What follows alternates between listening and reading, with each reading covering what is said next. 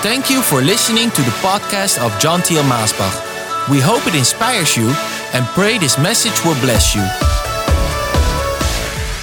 Here we are in another broadcast to share the word of our Heavenly Father. And we are going right into this great chapter in the wonderful book of Ephesians. I know you must have heard or you must have read the book of Ephesians. I want to encourage you to read it again and read it several times and let it sink in and pray that the Holy Spirit will make alive what you need to be made alive today. I also want to encourage you, if you can, try to find my broadcast on the shield of faith. I think that's a wonderful program that also fits so beautifully with the subject we will handle today. Because today we are going to the sword of the Spirit. Hallelujah. Aren't you glad you have a sword? And what a sword we have. You know, there are famous swords in the world. You have that famous sword Excalibur. Well, that's out of England, and that's a famous sword that they made movies of. And there's also that sword of Goliath. That was a famous sword. But we are going to that wonderful sword, the sword of the Spirit, which is the Word of God. Ephesians chapter 6, verse 17. It says, Take the sword of the Spirit, which is the Word of God. So the sword is not spirit, the sword is the Word of God. But it's the sword that is being used by the Spirit. This is very important. Some people think that sword is some kind of a spirit, but the sword itself is the word of God, and it's the spirit who uses it. And that's why it's such a famous sword because it is also the sword of every believer. The sword is the word of God that has been given to us, but it's the Holy Spirit through us that works that sword and that gives us success through that sword. Well, if I would ask you and say, please get your slippers, your bathing suit, take some sun lotion, where do you think we're going? Well, I think you probably think we're going to the beach or we're going to a swimming pool or something. If I would say, well, don't forget your warm clothes and don't forget to bring your skis well, then you know we're going to a snowy area and we're going to ski somewhere. Because uh, for water skiing, I don't think you would put on your warm clothes. But if I would tell you, don't forget to put on your armored vest and don't forget to put on your helmet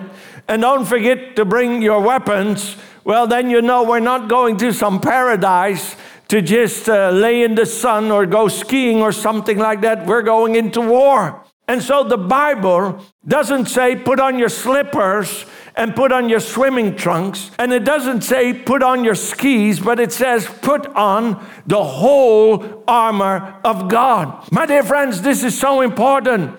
Some people that become Christians, I don't know if it's the way it was presented to them or it's the way that they have made up in their own mind that it would be, but they think once they become a child of God, it's like getting on the escalator and you don't have to do anything anymore, but it's just one ride, smooth ride all the way up to heaven. But that's not what the Bible teaches us. Oh, yes, hallelujah. I'm telling you, I'm bringing you the gospel of Jesus Christ, which is good news, good news, great news. That once you become a child of God, you will have peace with God and He will be your protector. And you don't have to fear demons of hell or the devil himself. You don't have to fear death anymore. Your name is written in the Lamb's book of life. And whatever challenges you face in this world, God is with you to give you success, to give you victory. And we're going from victory to victory. We're going from mountaintop to mountaintop.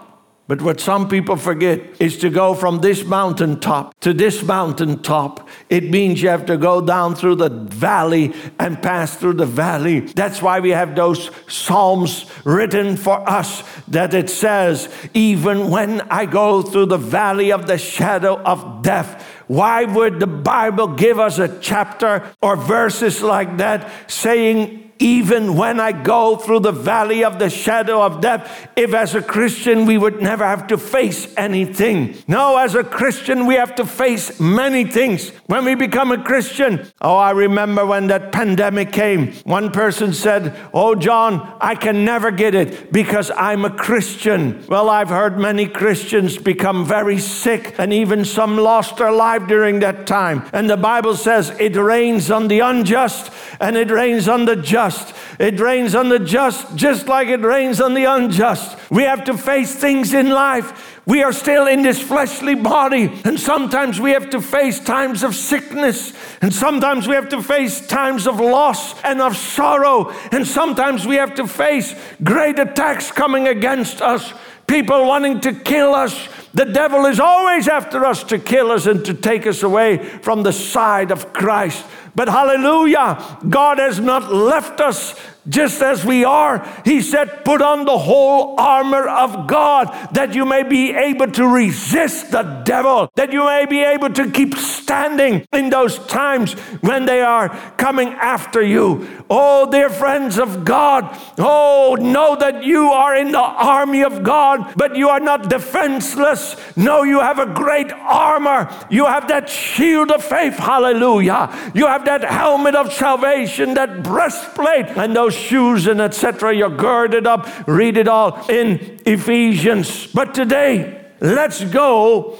to that one important weapon for our attack. You see, we need to take a stand. And to take a stand today, as it was in history, that's not always easy to take a stand. I mean, at the workplace, maybe, or in your family, or in the street that you are living. People are changing. They have become godless. And they're introducing so many godless things. And they're telling jokes that they are laughing about that are so unpure and you're in the midst of it all and maybe you're just smiling and maybe you want to be neutral but you're not going to have success by keeping neutral. You need to pick a side. Have you picked a side? Have you chosen a side? Have you chosen to stand with Christ as Christ has chosen to stand with you? Are you standing with him when he's being praised? Are you standing with him when they deny him or when they curse him? We need to take a stand there people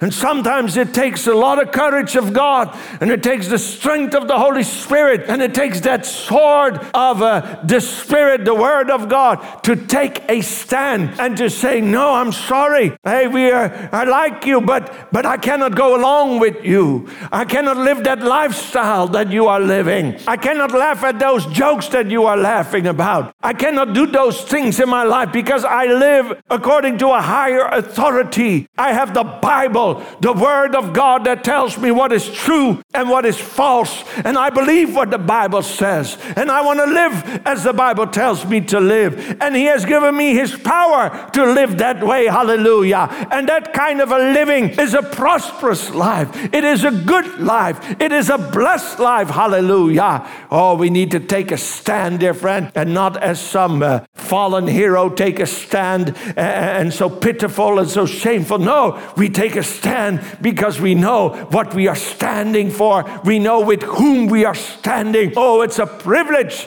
to stand with Him for the truth and in the truth. But we also need to defend, defend the things of the gospel, and we also need to attack. Now, if you look to history and the time that this was written, it was written while the Roman Empire was there. The Romans, they had a great army, and those soldiers, they had a great armor. And Paul, he saw that, and he saw the spiritual side of those things.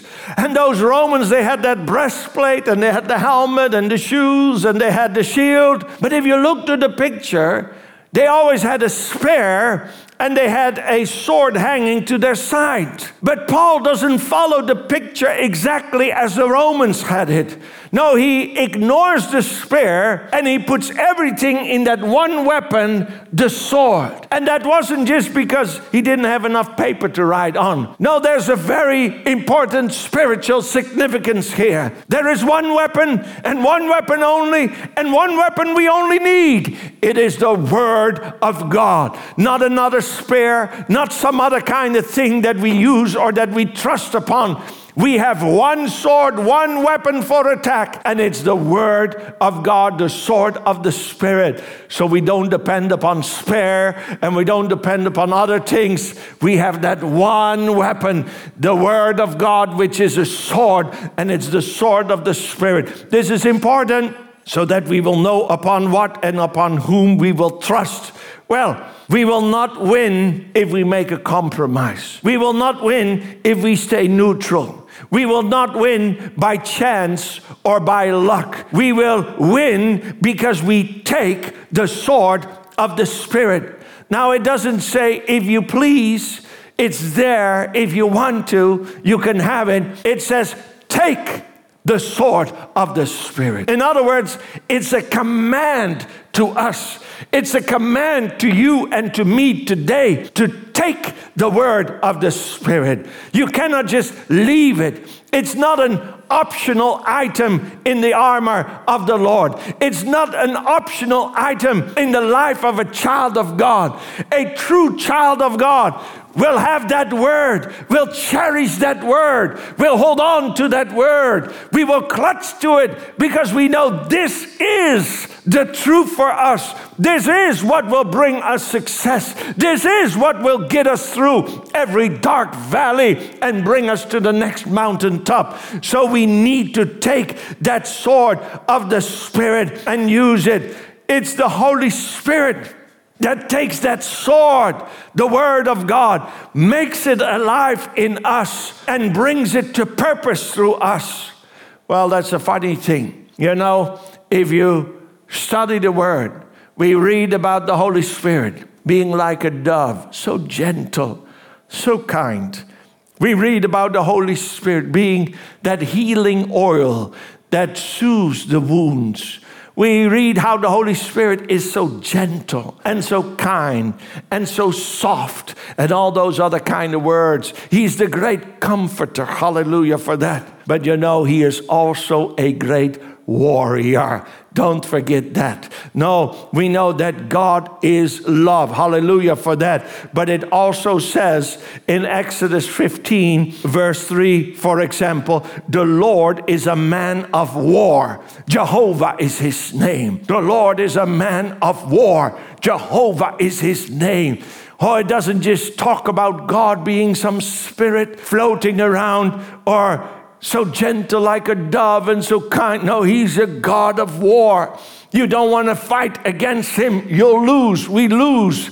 The whole world will lose if even if they gather together as one against the Lord, they will lose because he is a great warrior too. Hallelujah for that. Oh, isn't it great? You're on his side. Don't only think you can get God on your side. He is on your side when you are on his side. Do you want God to be on your side? Get on his side. Don't think that if you're walking a crooked road, you can get God on your side to do battle for you. You'll only have him on your side when you are on his side. Don't forget that. That's important. But the Holy Spirit, with that sword, which is the word of God. He has to do great battle to win our hearts, to win our souls. Just start to imagine it for a moment. Here is mankind, grown up as an atheist, grown up in some weird religion or some other stronghold of culture. And there are all these thoughts these thoughts in mankind, these strongholds which are in some cases for generations. And some people are, are, are so hurt and they are so disappointed that they have built up a wall around themselves. They don't want anybody to enter. And so they're so closed, and some by hurt, and some by pain, and some by wrong beliefs or wrong faiths or other things. And the Holy Spirit has to take that sword, the Word of God, and has to cut through all those strongholds, has to cut through all those false lies and wrong ideas of who God is, of who we are, of where we come from, of what our purpose is here, of what our future will be, of the grave, of death, of Satan, of heaven, of hell. There's so many false thoughts and strongholds that the devil put in place around this world in the hearts and in the minds of people And so many times, come on, I know you'll agree with me. You're talking with someone and you're sharing your faith, but you're saying in your prayer, Lord, I did my best, but they're just so closed. They're so hardened. They just don't want the truth. They just don't want the life and the light. They just don't want Jesus. Oh, when you mention the name Jesus, they get so upset. Oh, their lifestyle, it is so unpure. It's so awful. It's so so much hatred there, so much anger there. There's so much pain and suffering. It's like I'm not reaching them at all. I can never reach them by myself. I wouldn't know how to reach them, even if I speak like a very intellectual professor, even if I show such kind feelings of compassion and love.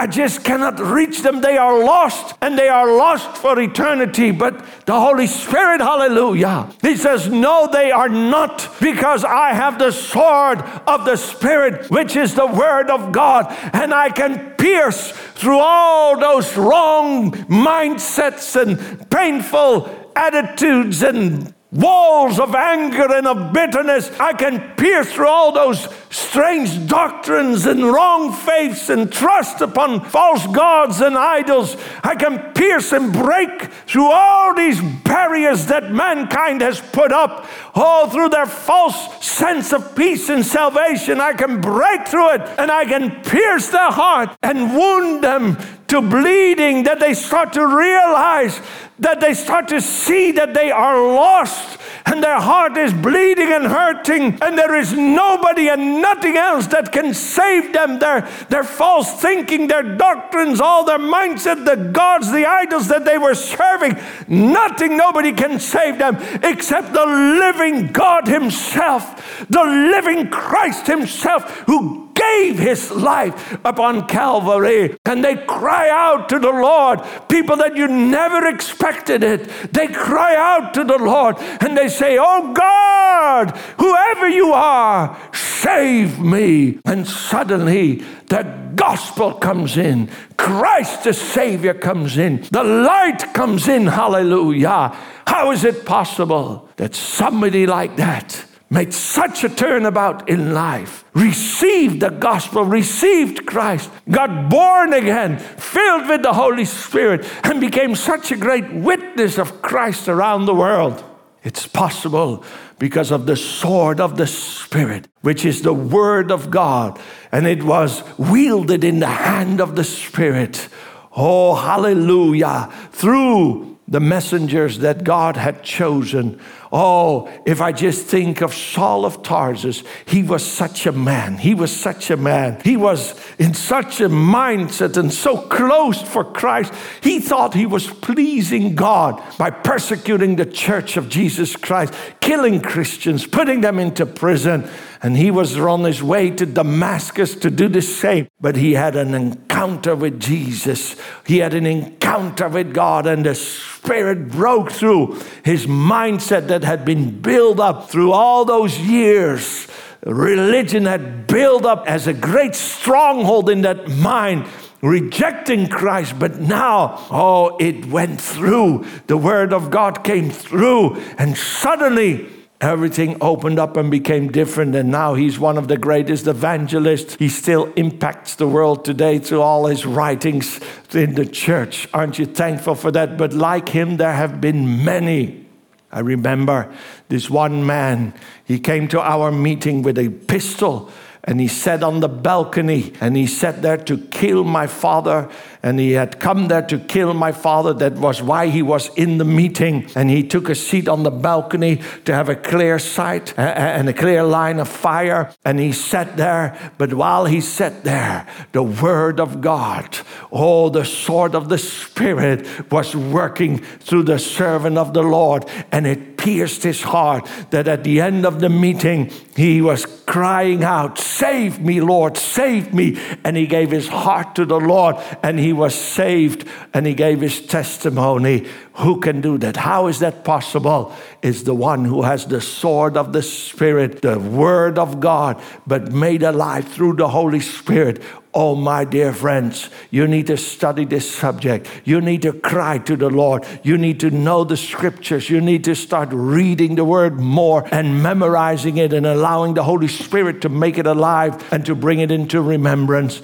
And things will start to happen in your life. I want to encourage you today take up the sword of the Spirit, which is the word of God. Thank you for listening to this podcast. Do you wish to listen to more messages? Go to themessagestation.com. Also visit us at maasbach.com.